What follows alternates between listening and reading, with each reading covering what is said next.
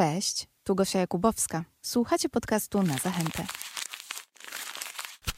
Dla mnie ogromnym zaskoczeniem było odkrycie biblioteki w Zachęcie, bo byłam niejednokrotnie na przeróżnych wystawach i tak na dobrą sprawę dopiero niedawno odkryłam ten, no nie, trudno powiedzieć, że skromny, bo wcale ta przestrzeń skromna nie jest. E, I też całkiem bogatą, jeżeli chodzi o publikację, bibliotekę Zachęty, m, mm, która mieści się w tym wąskim, małym korytarzyku po prawej stronie, jak się tylko wejdzie po schodach na pierwsze piętro.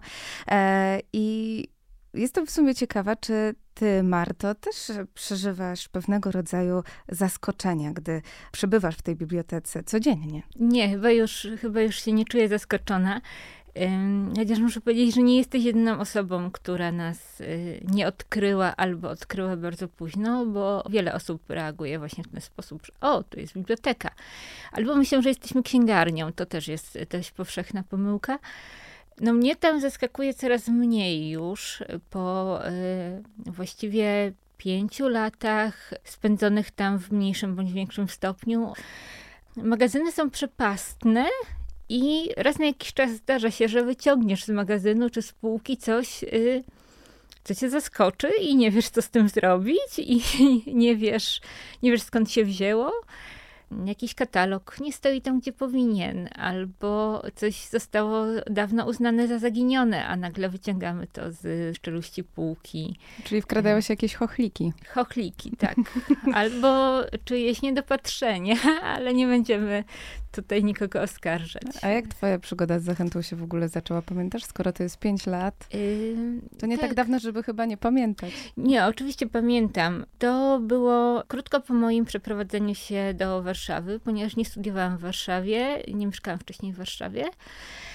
I szukałam jakiegoś sobie tutaj punktu zaczepienia, jakiejś instytucji kultury, w której mogłabym zacząć coś robić, poznać trochę to środowisko, bo wcześniej bardzo dobrze poznałam środowisko toruńskiej kultury. No ale każde miasto jest specyficzne, więc. Y, bo studiowałaś też w Toruniu. Studiowałam w Toruniu, tak, na UMK, historię sztuki. Więc y, szukałam czegoś w Warszawie i trafiłam na staż do Zachęty. Mm, tam y, robiłam dwie rzeczy jednocześnie, czyli byłam pomocnicą kuratorki Marii Brewińskiej i z drugiej strony też y, pomagałam dziewczynom w bibliotece.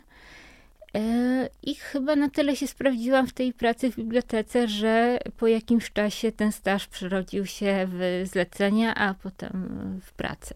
O tym, jak bardzo fascynująca jest praca w bibliotece w Zachęcie, e, powiemy jeszcze na pewno, ale zanim no to bym chciała się na chwilę zatrzymać przy tych katalogach i przy tym, co na tych półkach się znajduje, bo jednak każda biblioteka, czy to w Warszawie, ale też i w Polsce i na całym świecie, charakteryzuje się zupełnie innym zbiorem i często to, co znajdziemy w Zachęcie, jest niedostępne dostępne na półkach innych bibliotek, y, nawet tych międzynarodowych. Zadaniem mm, statutowym Biblioteki i Działu Dokumentacji w Zachęcie jest nomen omen dokumentowanie działalności Zachęty właściwie od początku y, powstania y, towarzystwa, od początku powstania gmachu, chociaż te zbiory znajdują się w dużej mierze w Muzeum Narodowym, tam zostały przekazane w czasie wojny. Natomiast mamy je w jakichś tam szczątkowych formach. Najstarszy katalog wystawy, która się odbyła w gmachu Zachęty, mm, jest 1908 roku u nas a szczególny nacisk kładziemy na działalność Zachęty po 1949 roku, czyli w momencie, w którym e, Zachęta została przemianowana na Centralne Biuro Wystaw Artystycznych. A dlaczego akurat po 1949? No, wszyscy wiemy, co działo się do 1945, prawda? Wtedy e, od 1939 do 1945 działalność Towarzystwa Zachęty Sztuk Pięknych została zawieszona z, z oczywistych względów. I w 49 mecenat państwowy, tak, wszystko zostało upaństwowione, objął też instytucje kultury, powstawały BWA, no i Zachęta jako CBWA, czyli ta centralna, nadrzędna jednostka, która też w jakiś sposób kierowała wystawami w BWA, wysyłała swoje wystawy do BWA, w Zachęcie funkcjonował oddział terenowy, którego zadanie polegało na tym, tylko i wyłącznie na tym, żeby właśnie organizować wystawy w innych oddziałach. No więc 49 z racji zmian ustrojowych. No ale tak czy siak o tych pierwszych wystawach O tych pierwszych wystawach znajdziemy informacje, y, zwłaszcza w publikacjach y, y, z lat 30., czy w publikacjach takich jubileuszowych, y, które zostały wydane w latach późniejszych, y, w roku 2000, który był takim rokiem jubileuszowym i mm, chyba dwa lata temu została również wydana obszerna publikacja o kolekcji towarzystwa.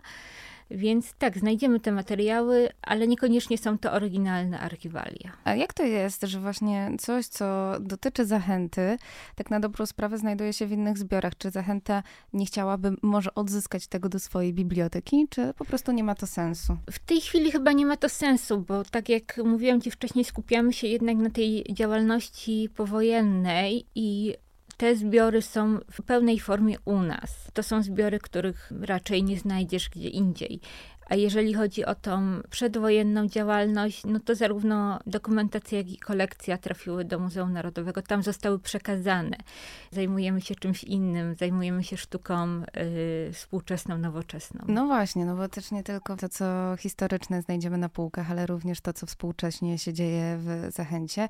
Stąd też nieodłącznym, e, trudno mi powiedzieć, e, elementem, a raczej organizmem w bibliotece jest ten dział dokumentacji, e, który tak na dobrą sprawę dba o to, żeby na bieżąco uzupełniać informacje z tym, co się dzieje teraz w Zachęcie. Dział dokumentacji tworzy pełny zapis powstawania, trwania i zakończenia wystaw, bo musimy pamiętać o tym, że wystawa to nie tylko to, co jest od dnia wernisażu do dnia zamknięcia, tylko niejednokrotnie to, co dzieje się przed trwa dłużej niż sama wystawa i, i, jest to też cały, cały proces, który należy udokumentować. Niekoniecznie było to robione w latach poprzednich, na przykład 50., 60., bo wtedy nie kładziono takiego nacisku na postać kuratora. Wystawy, które odbywają się teraz, nie tylko w Zachęcie, są projektami kuratorskimi. Są koncepcją jakiejś jednej osoby albo zespołu osób, bo czasami są to wystawy robione przez kilku kuratorów. Są naznaczone ich stylem, naznaczone ich koncepcją, naznaczone ich wizją sztuki. No chyba, że przychodzi jakaś wielka gwiazda z zachodu, która... tak, która ma swoją wizję. Tak, która ma swoją e, wizję. Dokumentacja fotograficzna ekspozycji, recenzje prasowe, katalogi, a lata obecne to jeszcze wielki proces przed i też duży proces po. No tak, ale też e, miałam szansę zajrzeć właśnie do działu dokumentacji, który e, współpracuje właśnie z biblioteką i tak na dobrą sprawę to jest bardzo, bardzo trudna i bardzo obszerna praca i mam nadzieję, że jeszcze w podcaście na zachętę będziemy mieli szansę o tym e, porozmawiać. Natomiast chciałabym tylko nawiązać do tego, że zebrać te wszystkie informacje, a mało tego, co jakiś czas powstają kolejne publikacje, czy to nawet studentów, czy to nawet dziennikarzy, e, odnoszących się do tego, co się kiedyś działo w Zachęcie. Zbiory tylko rosną i się pęczkują, e, a przestrzeń jest cały czas taka sama i moce przerobowe mam wrażenie, że czasami są naprawdę małe, jeżeli chodzi o ilość informacji. E, tak, to prawda, bo tak jak mówisz, te informacje cały czas napływają i one dotyczą nie tylko bieżących wystaw, co jest oczywiste, bo e, dopóki wystawa trwa, cały czas ukazują się jakieś publikacje, jakieś recenzje, ale też właśnie wystaw minionych, e, ponieważ mamy wielu badaczy, którzy przychodzą do nas, poszukują informacji o wystawach z lat 50., 60., 70., tworzą później artykuły czy, czy publikacje naukowe, które do nas trafiają, które oczywiście musimy zachować. No, problem miejsca jest realny. Miejsce się kurczy niestety. No ale tutaj wchodzi już cyfryzacja z drugiej tak, strony. Tak, tak. Zbieramy również y, dokumenty cyfrowe. Właśnie musimy zbierać też dokumenty papierowe, ponieważ trochę przyzwyczailiśmy się do myślenia o tym, że to, co cyfrowe jest wieczne, i papier może ulec zniszczeniu, a y, z plikiem cyfrowym nie będzie tak łatwo. To nie do końca jest prawda. Bo te pliki cyfrowe też mogą ulec gdzieś tam zagubieniu, zniszczeniu. Technologia może się zdezaktualizować i one mogą nie być y, już do odczytu, więc staramy się zbierać dokumenty i w takiej, i w takiej formie, żeby zawsze jednak coś y, pozostało. Czyli tworzycie backupy w wersji cyfrowej? Tak, backupy backupów. Orientujesz się może, Marto, kiedy w ogóle powstała biblioteka w Zachęcie? No jest w ogóle trochę y, dłuższa historia, ponieważ biblioteka y, została y, złożona z dwóch zbiorów. Był to zbiór działu edukacji i zbiór działu wydawnictw. Zbiór działu edukacji stanowi w tym momencie książkowy trzon biblioteki. Zbiór działu wydawnictw stanowi katalogowy trzon biblioteki, ponieważ y, zbieramy katalogi i zbieramy książki. To są dwa różne, y, dwa różne typy publikacji oczywiście. Te zbiory zostały scalone i w 2012 roku została powołana biblioteka fachowa, to jest ta biblioteka, która funkcjonuje teraz, która funkcjonuje też w przebudowanej mniej więcej w tym czasie przestrzeni, y, której y, projektantką była Wasilkowska, która była projektantką zresztą całej y, przebudowy Zachęty. Stąd też może wynikają niektóre dziwne rzeczy, które możemy znaleźć na półkach, o których wspominałam wcześniej, ponieważ były to dwa różne zbiory, prowadzone w różny sposób, katalogowane w różny sposób. I chociaż zostały one scalone już powiedzmy dawno, to jednak te zaszłości cały czas y, nam płatają figle. Też można się zdziwić e, niektórymi e, książkami, które znajdziemy na półkach zachęty. E, na przykład rzeczy, które pochodzą z Japonii, z Chin, z Tajlandii, natknąć się na książkę, która teoretycznie powinna być w zupełnie innym muzeum za granicą, a znajduje się w Zachęcie. Więc ten dobór literatury też jest dosyć interesujący. Wiele z tych książek, które, jak mówisz, y, są zaskoczeniem, trafia do nas na przykład od naszych kuratorów, którzy podróżują, gdzieś kupują katalogi, kupują je, ponieważ pracują właśnie nad danym tematem, albo otrzymują je od znajomych kuratorów z zagranicy którzy mm, przekazują później te katalogi do nas. Stąd na przykład właśnie dużo Japoników, dużo katalogów z zagranicy. Staramy się też mieć pełny zbiór katalogów Biennale. Oczywiście nie jesteśmy w stanie zebrać wszystkich katalogów ze wszystkich pawilonów narodowych, ponieważ byłby to ogrom pracy i ogrom miejsca. Natomiast y, dbamy o to, żeby katalogi Biennale, które oczywiście obejmują wiele, wiele krajów, się u nas znalazły. No tak, bo w sumie Biennale jest y, złączone z Zachętą. Przecież to właśnie powoływany jest jury, które obraduje w Zachęcie i wybiera e, artystów, którzy stworzą pawilon polski. Też często jest to wymiana. Tak, prowadzimy wymiany międzybiblioteczne, zarówno z bibliotekami muzealnymi w Polsce, jak i z bibliotekami za granicą na przykład mamy całkiem prężną współpracę z National Center of Modern Art w Tokio, którzy przysyłają nam dwa razy do roku swoje publikacje. Stąd wiele publikacji w języku japońskim i, i wystaw japońskich, ale współpracujemy też z bibliotekami w Polsce, na przykład z Centrum Rzeźby Polskiej w Orońsku, z różnymi ASP w Krakowie, w Warszawie, w Katowicach, z Muzeum Narodowym, z oddziałami BWA terenowymi w ten sposób poszerzamy cały czas nasz księgozbiór.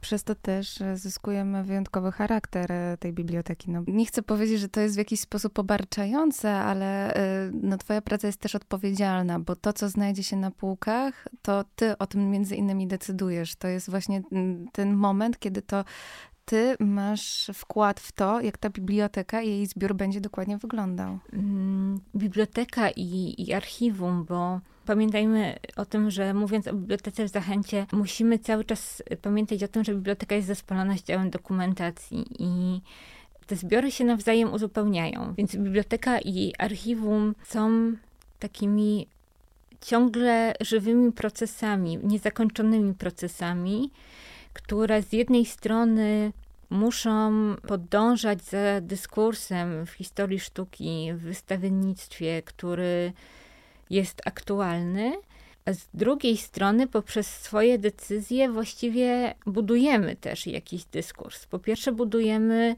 i tu ma nam się dokumentację przede wszystkim, zbieramy historię danego miejsca i mamy wpływ na to, co zostanie zachowane na co trafią badacze za lat kilka, kilkanaście, dwadzieścia. Bo jeżeli my czegoś nie zachowamy, to co przypadnie? Decydujemy o tym właśnie, z, z, czego będą korzystać badacze. Jest to z jednej strony podążanie za dyskursem, a z drugiej strony budowanie dyskursu, budowanie historii sztuki. No ale Marta, ty też masz e, doświadczenie, masz zaplecze jako historyczka sztuki, też działasz trochę od tej strony właśnie kuratorskiej, ale z drugiej strony też od tej e, strony dokumentalistki. Tak, nasza praca się nie kończy. Na, nasza praca... Y to jest właściwie ciągły rozwój. Nie możemy stanąć w miejscu ze swoją wiedzą, ponieważ to my budujemy ten księgozbiór, my decydujemy o tym, co tam się znajdzie, pomagamy czytelnikom i to wymaga od nas bieżącej wiedzy na temat tego, co dzieje się w sztuce, wiedzy na temat tego, co, co działo się kilkadziesiąt lat wcześniej. I tak, musimy się cały czas, y, znaczy musimy, Orientować nie, nie lubię prostu. tego słowa, ale y, no, powinny, powinnyśmy się orientować w tym, co się dzieje i powinnyśmy gdzieś tam interesować się tym również poza pracą. Więc ja mam poczucie, że moja praca trochę wykracza poza mury zachęty. Wiąże się z tym co sobie czytam przy kawie w domu. Mm, no tak, no bo czytając coś przy kawie wpadniesz na jakiś artykuł albo nawet na książkę, która, którą sobie w trakcie czytania uświadomisz, że powinna się znaleźć na półce. Ta, tak jest, dokładnie tak jest. Wszyscy na to cierpimy, że idziemy sobie... Y, tak zwane zboczenie zawodowe. Tak, idziemy, idziemy na wystawę dla y, rekreacji i tak, o, tutaj jest ciekawy folder, zabiorę go do dokumentacji. Y, idziemy sobie do księgarni. Mm, hmm, tę, tę książkę powinniśmy mieć, muszę zrobić zdjęcie. Praca w jakiś sposób towarzyszy mi cały czas, ale ja na to nie narzekam, już bardzo, bardzo lubię moją pracę i jestem historyczką sztuki z wykształcenia i z pasji. Natomiast chciałabym jeszcze na chwilę powrócić do tego, co powiedziałaś, bo mówiłaś o tym orientowaniu się. E, my byśmy chyba potocznie mogli powiedzieć, że to są takie trendy w sztuce, które są yy, obecne. Są trendy w sztuce. Mamy tak. 2023 rok. Czy obecnie możemy powiedzieć o jakichś konkretnych trendach, które właśnie w połowie tego roku się mniej więcej wyklarowały? Na pewno mogę powiedzieć o trendzie, który bardziej był obecny na początku roku e, i w zeszłym roku. E, był to wysyp wystaw Magdaleny Abakanowicz. Tak. Ogromny, Jakoś mnie to nie zaskoczyło. Ogromny wysyp. Y, znaczy, oczywiście Magdalena Abakanowicz jest wielką artystką i y, to nie tak, że była zapomniana y, i że jej wystawy się nie odbywały i nagle teraz nie, ona cały czas była i jest obecna w dyskursie. Natomiast y, właśnie końcówka zeszłego roku i początek tego roku to był absolutny wysyp i publikacji, i wystaw o Abakanowicz. Często właśnie obserwujemy takie zjawisko, że jest jakiś artysta, którym nikt się nie interesuje i nagle stu miesiąc po miesiącu przychodzą ludzie i proszą o teczkę danego artysty. I dlaczego tak się dzieje? Nie wiem. Ale są też trendy, które nieco łatwiej jest przewidzieć i są to raczej trendy nie w nazwiskach, nie w konkretnych artystach, ale w jakichś tematach, które się przewijają w wystawach i na przykład jest to temat bioartu, ekologii, zmian klimatycznych, który jest teraz mocno eksploatowany w sztuce. Myślę, że w polskiej sztuce, zwłaszcza młodej, możemy zaobserwować mm, pewien jakiś taki zwrot ku tematom nie chcę powiedzieć ezoterycznym, ale ku jakiejś takiej właśnie bardziej metafizycznej stronie, takiej trochę zodiakarskiej, trochę tarotowej co było dość mocno widoczne na wystawie Niepokój przychodzi o zmierzchu, której kuratorką była Magda Komornicka, która właśnie przedstawiała temat młodej sztuki. I tu też ciekawy wątek, który właściwie wiąże wystawy i, i nasze zbiory, ponieważ często kuratorzy bądź artyści sami proponują zestawy książek czy, czy lektur, które były dla nich istotne podczas budowania wystawy, albo które według nich uzupełniają pewne tematy, które możemy dostrzec na wystawie i wspólnie z księgarnią artystyczną przygotowują taką półeczkę związaną z wystawą. I oczywiście te książki później znajdują się też w bibliotece, ponieważ musimy podążać za tym. Właśnie śledząc to, jakie publikacje były polecane w czasie wystawy Niepokój, możemy dostrzec ten trend taki trochę magicznej słowiańszczyzny. Wy jako biblioteka też e, współpracujecie właśnie z księgarnią? Tak, współpracujemy. Tą kultową księgarnią? O, kultową. No tak, Fajnie chyba można tak powiedzieć, bo e, tak na dobrą sprawę o tej księgarni bardzo dużo się też e, mówiło swojego czasu, też przy okazji przebudowy całej Zachęty. I gdy mówimy o Zachęcie, to nie tylko nasuwają nam się piękne, monumentalne schody, gladiator, czy właśnie sama przestrzeń, ale również kawiarnia, kawiarnia, której obecnie nie ma i na nią bardzo długo czekamy e, my zwiedzający, ale także i mm, księgarnia, a ta biblioteka jakoś tam zapomniana. Biblioteka zapomniana, tak to prawda. Ale współpracujemy z księgarnią. Y, oczywiście y, bardzo często prosimy Patrycję Kubiak, kierowniczkę księgarni, o y, sprowadzenie dla nas jakiejś książki. Często zaglądamy do księgarni i szukamy inspiracji na półkach, bo czasami coś nam umknie z nowości wydawniczych, a nie umknęło to Patrycji czy, czy zespołowi księgarni. I myślę, że na podobnej zasadzie Patrycja czerpie inspirację od nas, bo czasem prosimy o publikację, o której ona nie słyszała, a jest interesująca i, i dobrze, żeby znalazła się w asortymencie księgarni.